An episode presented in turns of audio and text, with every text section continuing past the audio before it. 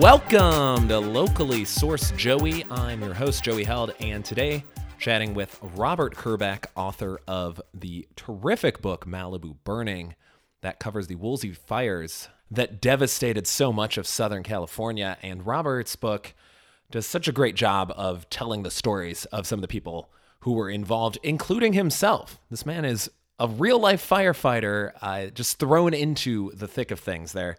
Robert talks about turning his story into a at first an article and then a book and just all all the great stories that he's learned while putting this book together. And of course, he's done a lot more than just that too. He was in an exercise video with OJ Simpson.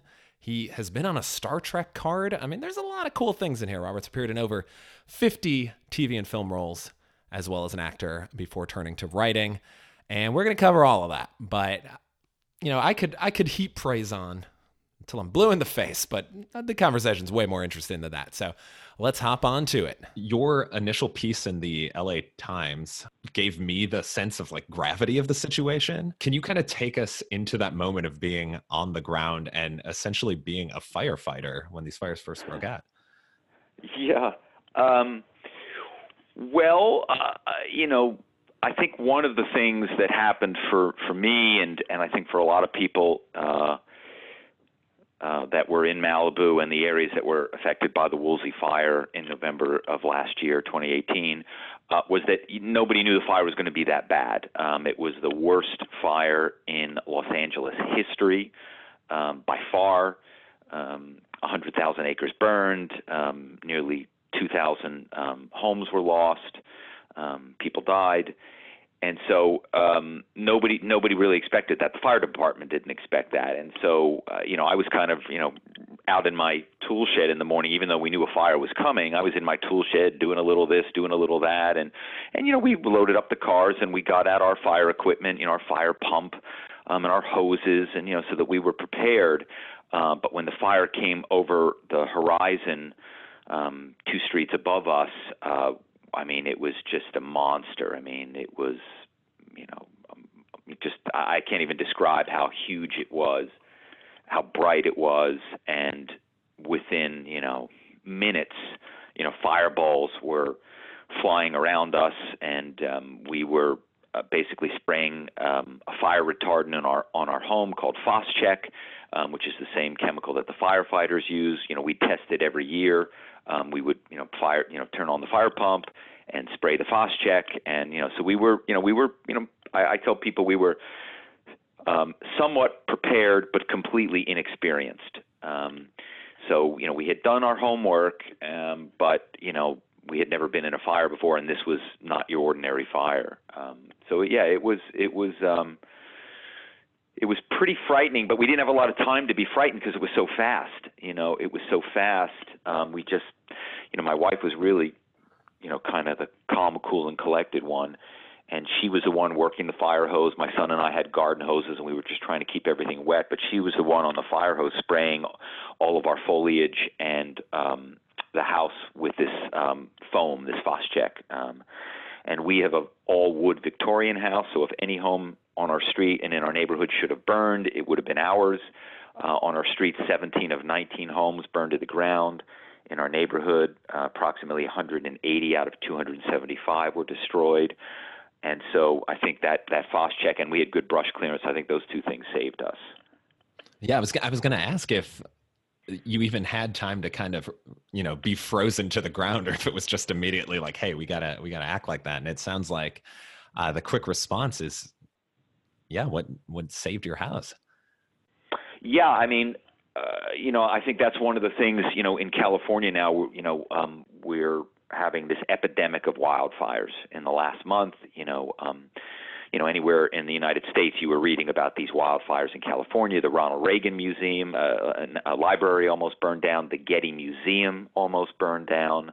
My mother was evacuated from one fire. My brother, who lives in a completely different area of LA, was evacuated from another fire. Um, four of the worst 10 fires in California history have occurred in the last two years. And with climate change um, and you know the California uh, landscape getting drier and drier and warmer and warmer, we're going to have more of these events, not fewer, unfortunately. And so I think it's really important. Um, not only for agencies to do better, the fire department and uh, the water department, but homeowners, because you know, in the case of the Woolsey fire, you know, the fire that hit us, there were no firefighters, um, and you know, so basically, you know, the locals called the fire the yo-yo fire for you're on your own, and and you know, I think that there are things homeowners can do even if they don't want to stay and defend their house. Um, you know, they can do those things in advance before a fire and give their their home a much better chance of surviving. Absolutely, and the gravity and and sort of expansive size I guess, of this, I think, is maybe a little harder for people to comprehend. So, I think that's great that you wrote Malibu Burning. Was that something that you kind of like as this was happening, you're like, oh, this is a bigger story. I need to turn it into a book, or was there like a moment when you're like, this needs to be bigger than than what it currently is? Uh, that's a great question. I, it was never a thought in my mind to write a book. It was never a thought in my mind to even write the Los Angeles Times essay. Um, and you know, part of me thinks like, boy, Robert, if you really want to be a writer, you might want to be thinking about these things more, you know, utilizing your real life. But it was never a thought in my head. The fire was on a Friday. Um, on Monday, the New York Times sent me an email and said, "Hey, you know, we're, you know, we know you live in Malibu. We know you run this writers group, the Malibu Writers Circle, and uh, you know, uh, do you know any good fire stories? Maybe you want to write a fire story for us. And I said, well, funny you should ask. My wife and son and I saved our house, um, and we have some crazy video, and it was pretty intense. And so I started writing this essay for the New York Times. And the short version of the story is the Los Angeles Times published it. Um, it was called The Accidental Firefighter. And that was it you know, um, I wrote that essay, got a lot of attention. People said a lot of nice things, but that was it. You know, I didn't think about writing anything else. And and even though our house survived, we had a lot of smoke damage, um, so we couldn't live in our house for a couple of months. And we were staying at, at first at my mom's, and then we were staying at a hotel. And a friend of mine came over one day, and he said, "You know, we we we have to write something about this fire. We have to write something about this fire. You know, we we, we got to write you know write something." I said, well, well you know, we, you know, we got to write, you know, our stories. And I said, well, you know, my story, I, I kind of wrote it already, and it, it's really what, how, how much, how much could that be? One chapter in a book, you know? And he said, well, you know, we could, you know, interview all these people and get all these stories. And I said, nah, I said, I don't, I, I, I don't know how to do that. I've never done that. I've never, you know, I've published many short stories and essays, and I've written a play, and and one of my short stories got made into a movie, and I co-wrote the screenplay. But you know you know, interviewing people, all of a sudden it was turning into investigative journalism, and I, you know, I hadn't done that, and so I told my friend, no, you know, no, and um, sometime in late January, a publisher reached out and they said, hey, you know, we're we're looking for a book on the California wildfires. You know, would you be interested in writing something? And because my friend had kind of put the idea in my head when the publisher reached out, now I, I, I felt like, okay, well, now you have to consider doing this. You know, you can't say no to the New York publisher. And um, so, you know, I said yes, and I started, you know, interviewing people. And um, and at first, quite frankly, I don't think I was very good at it. I mean, I do really like people. I like talking to people, and I do feel like I'm, I'm, you know, I have some skill at getting people to open up. Um, but I just didn't really know how to write it, and you know, and, and tell this ginormous story, and you know, asking people to talk about the worst day of their lives, the worst moments of their lives. Um, and finally, after maybe I butchered five or six interviews, I realized I had to write each chapter as a short story and just tell basically beginning, middle, and end of this person's story, you know, their moment in time in the fire. And once I had that, because like I said, I've written many short stories, and I feel like that's a form I really know well. But then I was off to the races, and then the book just kind of just really moved and, and went great. Did you end up using any of the uh, those first five or six interviews, or did you no. no, I I ruined them. I I put a note in the acknowledgments. Uh, I said, you know, uh, there were so many stories. Everybody's story, you know, everybody had a story to tell about this fire, and they were all great stories. And I just basically said, I apologize if I if I didn't get your story in here. It was because I, I couldn't figure it out. It was on me, um, and I hope to tell it maybe someday in the future. You know. Um, but yeah, those first couple ones, and I, I started to learn things too that as soon as I interviewed someone, I had to write their story immediately while it was fresh. And I'm a, I'm a morning writer, so that's my writing time, and then so I had to learn. I could only schedule interviews in the late afternoon or evening, so I would write all day, and then I would do interviews uh, in the late afternoon or evening. But I couldn't do too many interviews in a row because then I didn't have the time to write them up. And then sometimes, if I did like two interviews back to back nights, then all of a sudden one of those interviews I kind of lost the momentum because I didn't write it up immediately. You know, it was it was you know Stephen King talks about that in his book on writing he talks about you got to get the skeleton down right away before you even think about it. You know, because if you start thinking about it, then you, in a weird sort of way, start censoring yourself or, or criticizing yourself, and, and somehow the story loses its power. You just got to get it out right away, no matter how bad or rough it is. If you get that form out, that skeleton, that kind of A to Z, um, and I have found that to be very true for me in writing. That once I have a beginning, middle, and an end, no matter how rough, no matter how bad, I know I ha- I know I can work with it. I know I can make something out of it. And I think interviewing is just a general good skill for, I would say, every writer to have. So what what would be like uh, on top of like getting that out right away? What of the actual interview process did you think ended up being most beneficial for you? Was it like the way you'd position a question or, or you know, a, a sense of timing and like not talking right after they finish talking or anything like that? You know, I think the big thing that really helped me and helped the people that I interviewed is that I live here. You know, this is my home. You know, my son, you know, has gone to all the public schools. Um, and also, even more importantly, we fought the fire. And so when I'm interviewing somebody who lost everything that they'd ever had, uh, or somebody that you know put themselves in harm's way to save neighbors and, and communities, it was like I had skin in the game, and so people trusted me. Um, and I think that was the thing that enabled people to really tell me these, you know, basically about the worst moments of their lives. And it also enabled people to open up and tell me things, you know, some of the agencies maybe things that they they shouldn't have told me, uh, or things that you know um, were, were controversial. Um, and so I think that was the thing. I mean, I only had one person, and in this case, it was an entity. One person turned me down for an interview, and that was Southern California Edison. And Southern California Edison, for your listeners, was responsible for the Woolsey fire. Their equipment failed and started the fire. They just admitted that recently um, and they're now paying out lawsuits because they have finally admitted, um, you know, uh, that their equipment uh, was responsible. And unfortunately, in California, this is a very common thing. Um, Southern California Edison um, has the power um, for much of South, uh, Southern California, and PG&E is the entity in Northern California, and PG&E was responsible. Their equipment failed and started the Camp Fire, um, which um, burned at the exact same time as the Woolsey fire. Um, so, as if it wasn't bad enough to have um, one of the worst fires in California history, the Camp Fire was the worst fire in California history, and they were both burning at the same time. So, are these companies outside of you know paying paying back lawsuits? It sounds like are they enacting any changes to try and limit or prevent these in the future? That's a great question.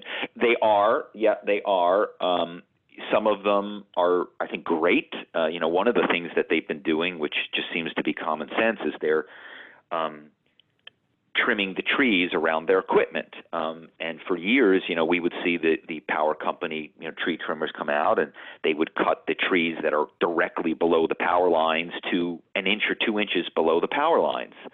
And it always struck me as kind of ludicrous because you know trees grow. And so you're you're cutting it down an inch or two inches. By the time you get back here, out here again those trees are now all amongst the lines. And when the strong winds blow which they, that's one of the things that that gets these fires so that they get out of control we get these winds in the fall. In Southern California we call them Santa Ana winds. They blow 30 40 50 60 70 miles an hour um, they're very strong. They're very hot winds, and they you know knock down power poles. They knock down uh, lines. They you know move trees that hit lines um, that knock down the lines. So it just always struck me that the the trees should be either completely removed from anywhere near telephone poles and telephone lines, or at least cut way you know much lower, so that if the if the power company doesn't happen to come out for a while, the trees are still way below these lines, and that's finally what they have started to do is they've really cut these trees much much lower. Um, so that's been a really positive thing.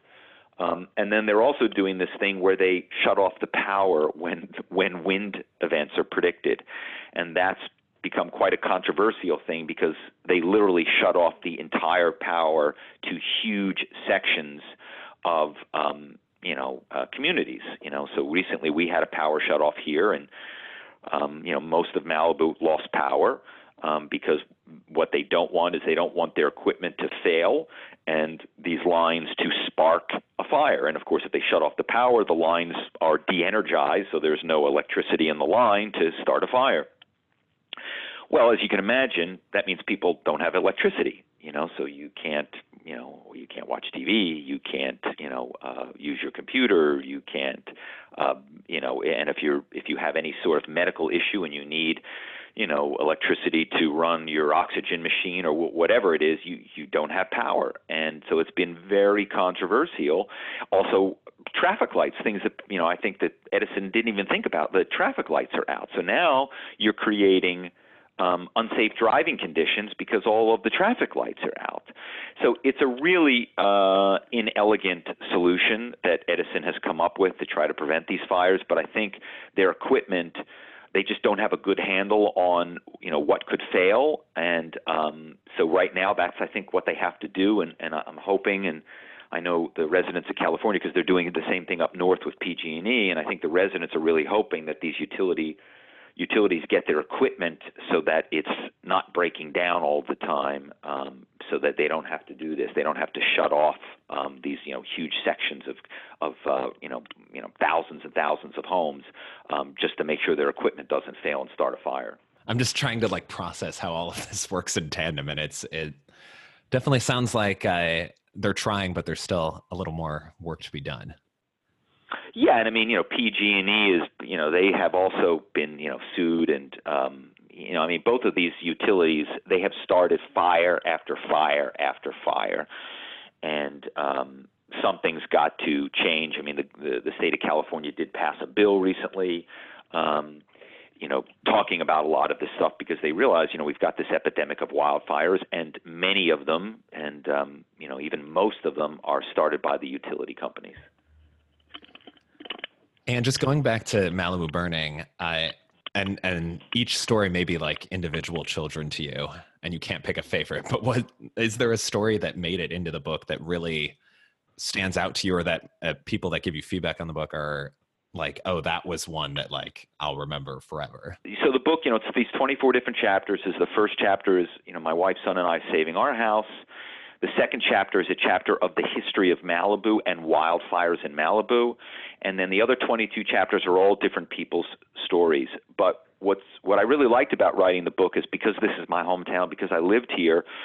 A lot of times these were people that I knew or I knew of or I had connections to, and so you know I like you know people talk about the book being part investigative journalism and part memoir because you know I pop into the story here and there. My son pops into the story here and there. Um, one and one of the chapters um, is this chapter of this um, young girl Nina who um, was in the theater group with my son. Uh, she was a senior when the Woolsey fire struck. My son was a sophomore, and they had done a number of plays together. And um, she uh, lost her home. Um, they evacuated at three in the morning. She took nothing, and so she lost the only bedroom she'd ever had. You know, it was the only home you know that she'd ever lived in, and she lost everything. You know, every stitch of clothing, every drawing. You know, um, all her music. Um, you know, everything. And my son, you know, our house is the only home my son has ever lived in, and so you know, of course, I was really thinking about, wow, what, what what would it have been like for my son? And so when I was interviewing this young woman, she was very kind, but I mean, she was devastated by the experience, and she said things that really broke my heart. Um, at one point, she said to me that the experience made her never want to have children. Wow. Um, which which I found like just the most staggering thing. Uh, I mean, even now, just remembering that, I was just like, Jesus. And um, and and that chapter, as sad as that story is, it it it it, it ended up having a, a positive message because these kids that were in this um, theater group, they were uh, supposed to do this production of this play called Spring Awakening. It's a musical. It's been on Broadway and um, really good musical and great for young people because the the characters in the musical are young people, unlike you know if they're doing you know like Chicago or Oklahoma or whatever. You know the characters are all different ages, but in this show, that all the main characters are young, and so the the kids were really into the show. They loved the show, but the show was supposed to go up a week after the fire, and obviously the fire came, so the show was canceled.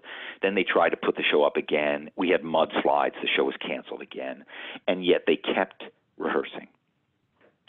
Nobody quit, even though a number of the kids had lost their homes. And so it was just for me a great story about how the resilience of of the of the children of the community that they would not um, give up the show. And if any one of the kids had quit because they had spent so much time rehearsing, you know, nobody could be replaced. You know, it was just too late. And yet, not one kid quit, despite all of the trials and tribulations. And when they finally got to do the show, and they only got to do it one night because it had been canceled so many times, it was just so late in the school year, and there just weren't dates available, and they only got to do one performance. They rehearsed the show for like six months. Um, the entire city showed up to cheer those kids on, and that was just a beautiful, beautiful moment. Uh, that's it's themes like that that I think I know you've mentioned a couple times that you know you were you're in Malibu and it's all these people who are there, but I mean I'm halfway across the country, and I think that's a thing that can resonate with anyone, and and why I enjoyed the book, even though I wasn't there and didn't live through it, but you. I, I think the investigative journalism mixed with memoir is a really nice way of putting it. Is that you are kind of, you know, you're diving into these hard hitting stories, but you have a, a nice like affection and, and kindness and just genuineness about it and you can sprinkle in humor too i i remember the nina chapter and i enjoyed that uh, you said with all due respect to your son's one line in the play up yeah yeah i know my my son uh Nina was the lead in the show, and my son had one line. And I said, with all due respect to my son's one line, Nina was the best actor on that stage. um, and yeah, you know, and and uh, humor is something that I I write with naturally. Um, I like to write with humor. Um, I you know I, I enjoy that, and um, it was a real challenge in this book um, to you know, I mean, I knew going in writing this book, I was not going to write with the humor that I would normally write with, but I also knew that that's something that I'm good at, and I also felt that, you know, when you're telling a story that oftentimes is sad, you have to find the moments that are funny, you know, um, and, and are hopeful. And so I tried to do that um, in a way that, you know, was still respectful to the story, but also, you know, gives the reader a little bit of, of relief, um, so to speak.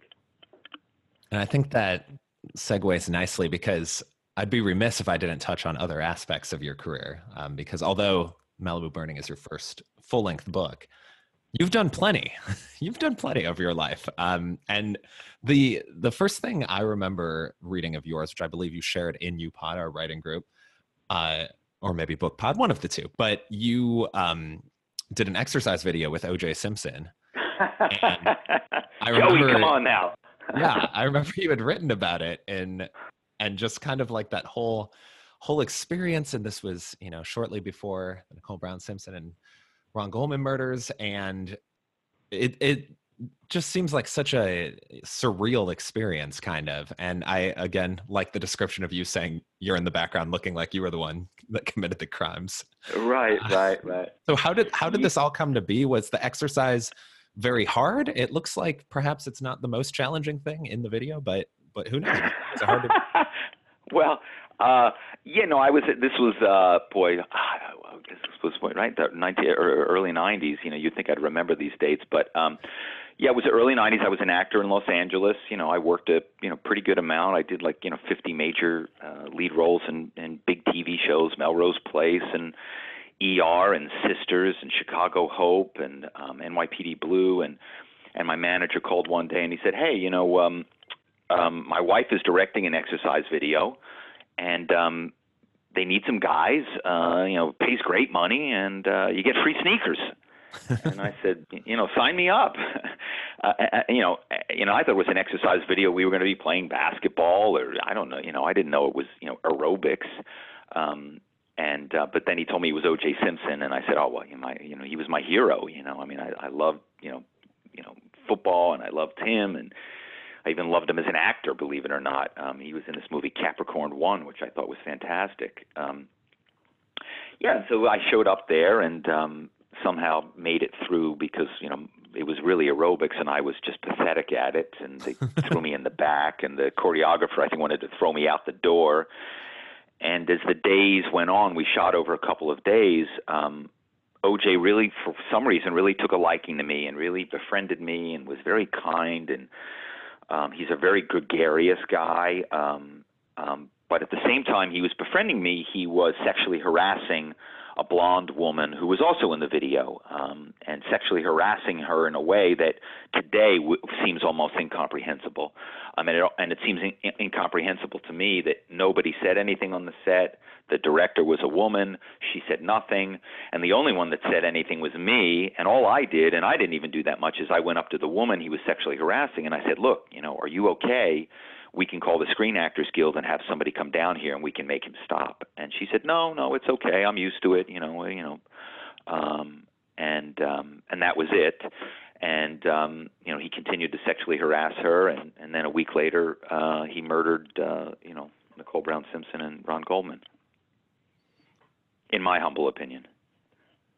Wow, that's yeah, just a week a week beforehand. And did I mean, I don't, I don't know if we want to get down this road of speculation, but outside of the sexual harassment, which is obviously not a good thing and you don't want to see, did you get any sort of other indication of, you know, like a violent tendency or anything like that? Well, uh, uh I'll tell you this. You know, and they're so they're having us do the exercise video, and um, later the exercise video was introduced into evidence in the trial, um, and one of the things his defense team was claiming was that OJ was so arthritic and infirm from his years of playing football that there's no way that he could have murdered these two people. And I want to tell you, when we shot that video, I was, you know, whatever, late 20s and uh, in basically the best possible shape I could be in. And OJ Simpson, you know, because at some point we had to do push-ups and we were doing push-ups, and OJ Simpson did push-ups like they were nothing. I mean, he was so much stronger uh, than I was, um, and I'm six foot one and weighed 185 pounds then, and like I said, was in great shape. And O.J. Simpson, I'm sure, could have murdered me. Um, he was that much stronger, bigger, thicker. Um, so, um, so I, I'm quite confident he had the ability to murder two people. In terms of seeing any violence, I didn't. What I did see was a guy that was used to doing whatever he wanted and getting whatever he wanted, especially in terms of women. And it was striking to me how much the woman um, in the exercise video resembled Nicole Brown Simpson. And of course, I didn't know it at the time, but later on, I recognized that was his type. Like that blonde kind of bombshell was his type. And I could only imagine that, um, you know, if you know his wife, or I guess it was his ex-wife at the time, wasn't doing what he wanted, um, and he was, you know, upset with her in some way. I could see him getting upset um, because he just was used to having his way with women, and and you know, and where that might lead, I could only speculate. But you know, I think that's what happened. Wow, and trying to segue to a little a little uh, happier time, I guess. Um, you also have your own Star Trek card. which is yeah.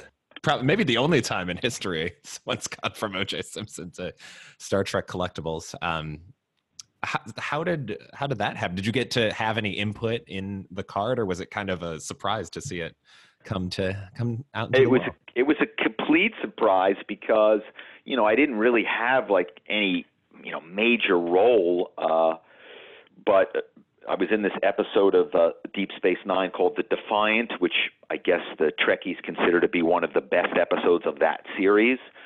And um, for some reason, the the whoever makes those decisions about cards, they chose my character to make a card of. And apparently, there are three types of cards: um, common, uncommon, and rare. And my card is a rare. Card. Ooh.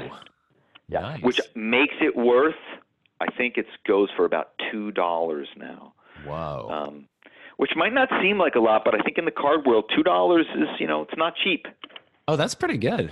That's pretty yeah. good. I'm I'm thinking back to my. I used to play uh, Magic the Gathering pretty regularly, and I remember when I was selling a bunch of my cards, I'm like, oh, I have so many rares. I'll get some great money for this. And it's like, no, a lot of these are like ten or twenty cents top. So yeah, two dollars right. is pretty solid.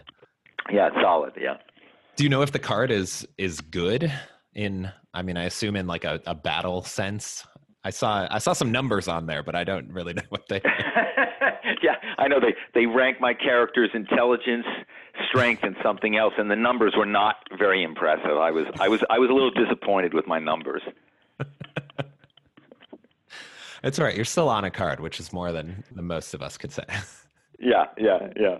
Uh, yeah, I got a lot of grief uh, about that card at various points in my career. You know, showing up to the uh, Tin House Literary Conference, you know, where you've got all these famous, you know, you know, writers and you know, really smart people, and uh, and I found out later that the powers that be had found that image of me from that Star Trek card and kind of were you know passing it around the office.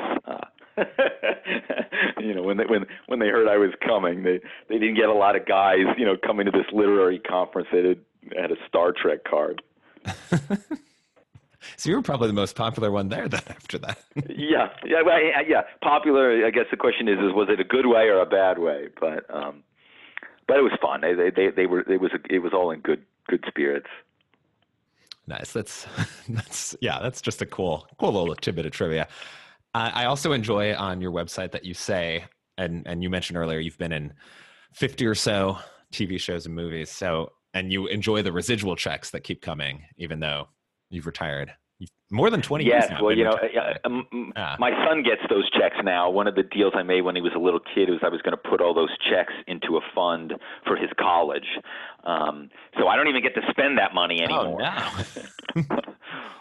but you're you know the children are our future and all that so uh, yeah yeah and it's it's you know it's it's a good thing it's a good yeah. thing and are you are you able to say what uh, what role has the best residual checks uh you know probably is star trek it probably is star trek yeah yeah um you know p- people just you know the, the, you know that franchise you know just keeps going and um the trekkies are you know amazingly loyal um, fans, you know, and they have they have uh, you know conventions. I've been invited to go to a couple of conventions. I haven't ever gone to a convention just because you know I'm really focusing on writing and um, uh, you know it's it's just you know being an actor is just not really you know really what I want to do anymore. I mean, if somebody calls me up and says, "Hey, will you be in a movie?" Of course, sure I would, but um, you know what I do most days is just come into my little tool shed and write, and and I kind of like that.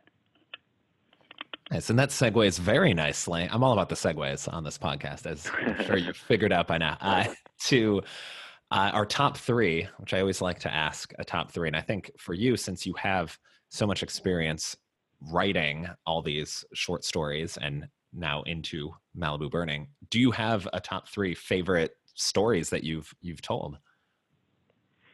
Uh, in terms of my personal stories? Either, yeah, either short stories or, or articles that you've written uh, just over your writing career.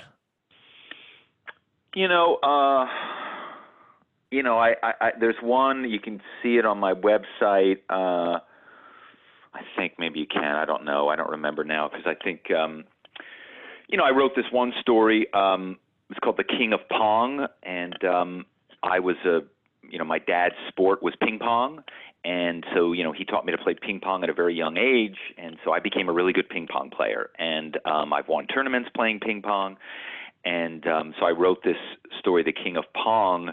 And it's interesting, a little bit of that story made it into Malibu Burning because in the King of Pong story, I talk about um, this Malibu table tennis club, which was started at the home of the actor Kevin Dillon from the uh, TV show Entourage and um, a bunch of guys we would gather at Kevin's and we would battle it out um, on a table in his driveway, surrounded by his collection of classic cars. And and um, and a lot of times, you know, the the ping pong nights would turn into parties like entourage parties, you know, and uh, you know Judd Nelson would be there, and Patrick Warburton would be there, and Nick Nolte would be there, and and uh, Miss Hawaiian Tropic circa 2005 would be jumping on Kevin's trampoline in a bikini. Um, you know, and so it was just like these surreal like entourage parties, you know, and um, and Kevin, Kevin Dillon stayed behind to fight the fire and he and just two or three other guys saved most of his neighborhood from burning down. And there's a chapter in Malibu Burning called Johnny Drama, which was the name of Kevin's character in the Entourage series. Um, so Ping Pong makes a brief appearance in that Johnny Drama chapter because I talk about that's how I met Kevin. Um, was through this Malibu table tennis club, and then of course we be, kind of became friends, and I heard his story about saving his community and and then I reached out and I said, "Hey, I got to interview you about that." And he was phenomenal and and uh, and his chapter is one of my favorite chapters too because you know you think about it of all the people that can't afford to get burned in a wildfire, you know, a you know professional actor is got to be at the top of the list, right? Yeah. you know, not, not going to be a lot of jobs if he gets burned. So that you know that so that you know that and again I, that's one of the things I liked about the book is that, and that brings in the memoir aspect of it is you know because I'd had these experiences playing ping pong with Kevin and knew about you know some of that stuff. I'm able to get some of that into the beginning of the chapter, and that's where the humor comes in, right? So you're reading about Kevin Dillon and ping pong and these parties and girls in bikinis, and and you know hopefully the reader's like, wow, you know that that's exactly like a scene from Entourage, right? Because it kind of was. And then it segues into the fire, and it gets you know very intense, you know. But but there's a little humor, there's a little fun part there, so the reader, you know, again, the reader is not just you know reading about these you know 200 foot flames and people you know in jeopardy in harm's way and people losing homes you get to see you know the all these other parts of the story and of Malibu which are which are really fun and and one thing I did try to focus on in the book because um, a lot of uh, again, your listeners may not know this, and people, when they hear the word Malibu, they have these expectations that, you know, everybody in Malibu is rich or famous or rich and famous. And that is one of the biggest misconceptions of Malibu. It really is a small town like any other, 13,000 people. Population has changed very little over the last 30, 40 years. And most of the people that live in Malibu bought land and bought their homes – in the 70s and 80s and early 90s when nobody wanted to live here because it was too far to commute to work. You know, it was too far to commute to Los Angeles and Beverly Hills and places where there are jobs because there really aren't any jobs out here by the beach. And you know, we forget now before the invention of the internet and cell phones and all of these things that you know you couldn't be that far away from your you know your work. Um, whereas now people can work from home um, and you know, and so people can theoretically live anywhere and and work a job and make a living. But you know, back you know, you know, like I said, 70s, 80s, and 90s, people couldn't do that, and so the only people that came and bought land out here were people that couldn't afford to buy land in LA proper. And so a lot of firefighters came out here, a lot of sheriffs came out here, a lot of teachers came out here, a lot of blue collar workers came out here, and they bought homes um, and so one of the things again people don't know and in all of my chapters most of the protagonists are these people are these you know retired some of them are retired now teachers firefighters sheriffs blue collar workers. Um, and you get to see i think uh, you know a malibu that most people don't don't know about you know. And of course yes there's celebrities in the book obviously. I just talked about kevin dillon and you know, Sean Penn makes an appearance, and Bob Dylan makes an appearance, and Leonardo DiCaprio in a twenty-five thousand dollar bottle of wine makes an appearance. uh, but you know, most of the stories are about the real people that live here. That's great. I'm I'm was trying to do some quick math on uh, how much I've spent on wine in my life. I don't even know if it's a quarter of the. I know. Isn't that amazing? Twenty-five thousand dollar bottle of wine. Uh, one of the there was a producer here in Malibu who was evacuating, you know, because of the fire, and he had this bottle to give to DiCaprio for his birthday, which was two days after the fire, and he gave it to this private firefighter with the instructions of, hey, you know, the the there were all these roadblocks. Once the fire started, there were roadblocks to prevent people from getting into Malibu. Um, you could still exit, but they wouldn't let anybody back in except you know firefighters could do that and so this producer wanted this firefighter to drive out of Malibu meet DiCaprio's you know team give the twenty-five thousand dollar bottle of wine um, because um, you know he couldn't he couldn't get in and out himself. And so this private firefighter goes to meet DiCaprio's team with this twenty-five thousand dollar bottle of wine, and they don't show up. And so for the so then he has to go back because he's in Malibu to protect people's homes, so he has to go back. And so for the rest of the week, he's driving around with this twenty-five thousand dollar bottle of wine in his fire truck. And at one point, he opened the door, the thing rolled out and landed on the ground, and by some miracle, it didn't break. Um, so I think Leonardo got that bottle of wine. I just don't know if he knows how, how close it was to being smashed. Yeah, hopefully he enjoyed it at least. I hope he did. Yeah. I bet it's I bet it was a little smoky though. that can add to the taste though. Adds to the It can, it can. Yeah. Ah, that's so magical. I don't even know if that I'm I'll count that as a story. I don't even know where we are at the top 3 anymore. I feel like you've given us more than more than three, which is always welcome.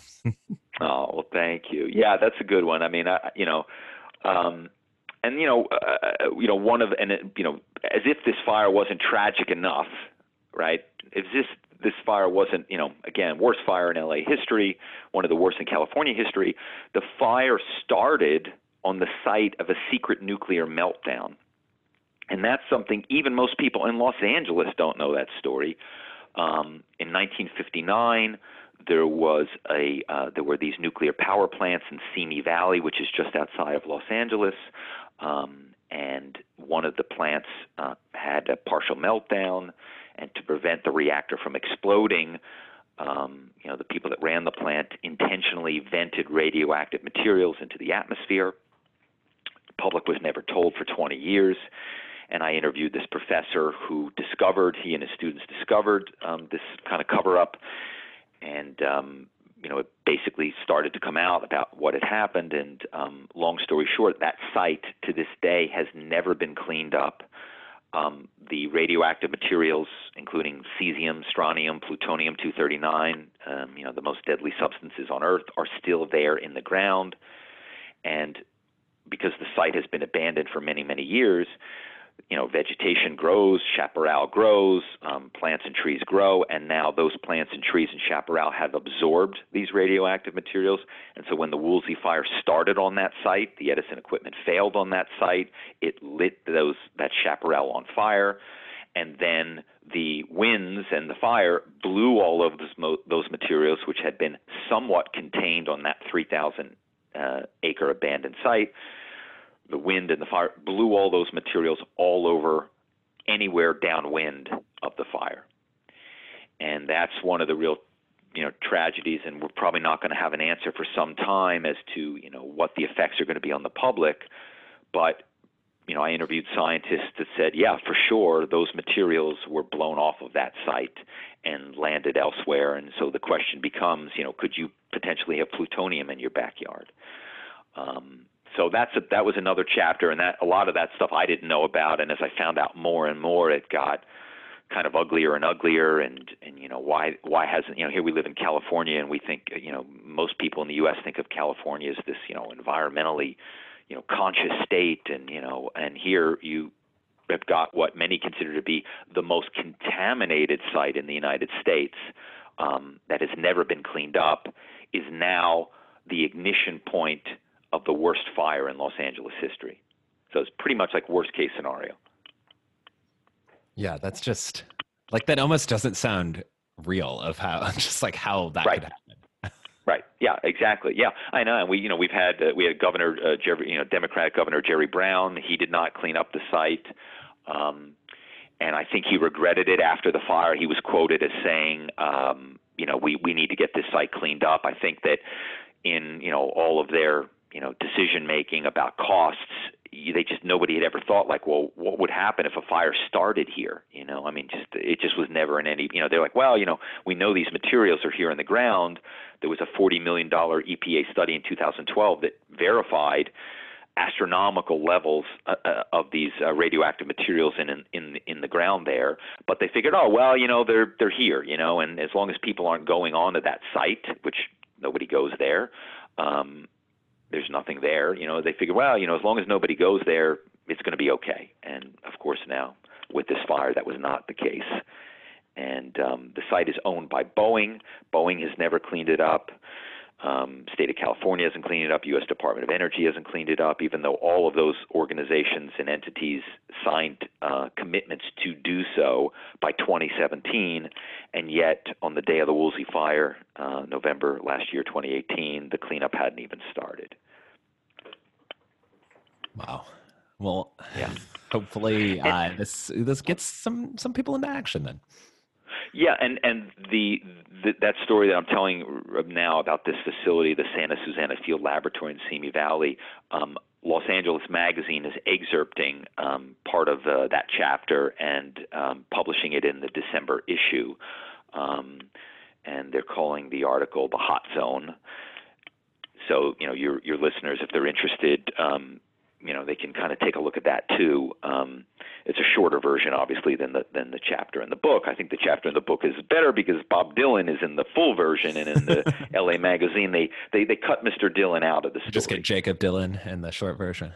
yeah, yeah, yeah, yeah. Um, but um, yeah, it's a really disturbing story, and it's it's it is starting to get some traction in Los Angeles. Kim Kardashian um, regardless of what you think of Kim Kardashian, we, we can all agree she's got a big social media presence. She's got a lot of followers, and she lives in the Hidden Hills area, which is right downwind of this this Santa Susana Field Laboratory, where the materials are, are still in the ground. And she had no idea. She had no idea, like most people in Los Angeles, they had no idea that they were living with these radioactive materials so close. And then after the fire, they had no idea that these materials could now be in their backyards. And so she and her sister went to protest um, at the 60th anniversary of the nuclear meltdown. Um, and she was tweeting about the importance of getting this site cleaned up once and for all so that um, you know these materials you know they don't go away in our lifetimes. And and if they end up in your backyard you know it may be years before you know or somebody your neighbor knows when somebody develops some odd cancer or two or three people. You know usually what happens is you get these cancer clusters where there are four or five extremely rare cancers in a very very um, close area um, and then all of a sudden it's like, well, wait, wait a second, what, how, and then, and, and unfortunately, you know, if we find that in five, seven, ten years, uh, it's going to be as a result of the Woolsey fire. Uh, so Los Angeles Magazine to to read the condensed version of that chapter, and then if people want to buy Malibu Burning or want to learn more about you, check out some of your other writing. Where can they find you? Sure. Well, um, of course, the book is available on you know with all major retailers: Amazon, Barnes and Noble, Apple Books. It's in bookstores. Um, if you go to your bookstore and they don't have it, ask them to carry it, uh, please, um, because you know some places around the country, you know, might not have it. Um, but I think you know with all of the news about California wildfires, um, people um, are really interested to try to understand like well wait a second what's what's going on there you know i mean is california falling apart and why are they having these fires and what are they doing to prevent all these fires and what's it like to be in a fire and and so that was something as i really wanted to take readers inside what it's like to be in a fire um, and if you're interested in, in some of my other stuff, um, you want to see a picture of my Star Trek card, you can go to my website, robertkerbeck.com. Awesome. And again, I, I can't stress to my listeners enough. I think you do a great job of taking us kind of into the action and getting all these great stories. And so would highly recommend everyone check out Malibu Burning. Oh, well, thank you, Joe. I really appreciate it. Thank you, Robert. This was fantastic. And I, you know what? We've had such fun with Star Trek. Why not end with a Star Trek joke? Just, uh, just not a trivia question, please. No, no trivia. This is about as basic as my Star Trek knowledge gets, uh, or as advanced, I should say. Uh, but what are eyeglasses called on Vulcan? Spoctacles. Good after it today, people. I love it. I love it.